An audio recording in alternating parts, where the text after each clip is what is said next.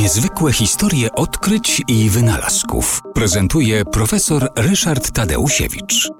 Pierwszą maszyną, która potrafiła w praktyce skonsumować wyniki badań naukowych pokazujących związki między pracą mechaniczną a ciepłem, była maszyna parowa. Maszyna parowa była dosyć wcześnie już, że tak powiem, wymyślana na różne sposoby, ale dopiero Thomas Savery w 1698 roku zastosował tą tę technikę parowego napędu do odwadniania kopalń. Kopalnie w Anglii były dość często zalewane przez wodę.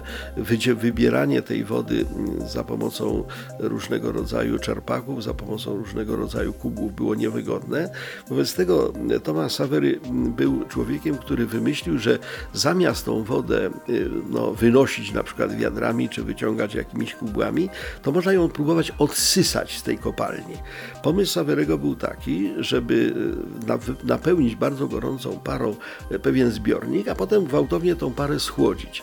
Powstawało w ten sposób podciśnienie, które wysysało tą wodę z kopalni i można było w ten sposób te kopalnie odwadniać. Nie był to jeszcze w słusznym tego słowa znaczeniu silnik, ale już była, był krok na dobrej drodze.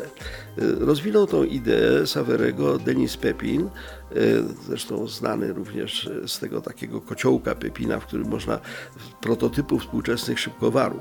Otóż Denis Pepin po raz pierwszy wymyślił tłok, to znaczy, że jest cylinder, jest tłok, para ten tłok przesuwa i w ten sposób mamy napęd.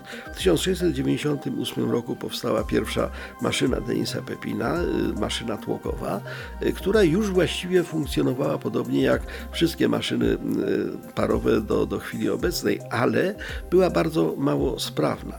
Człowiekiem, który usprawnił i doprowadził do powszechnego użycia maszynę parową, a właściwie w ten sposób całą rewolucję przemysłową, był James Watt. James Watt był właściwie nie tyle wynalazcą, co udoskonalaczem maszyny parowej. W 1769 roku uzyskał na nią patent, potem uzyskał bardzo duży majątek z tego tytułu. No i właśnie wspólne dzieło Saverego, Pepina i Watta doprowadziło do tego, że zaczęły jeździć pociągi, mieliśmy napęd parowy, statki również były parostatki, czyli właśnie napędzane parą.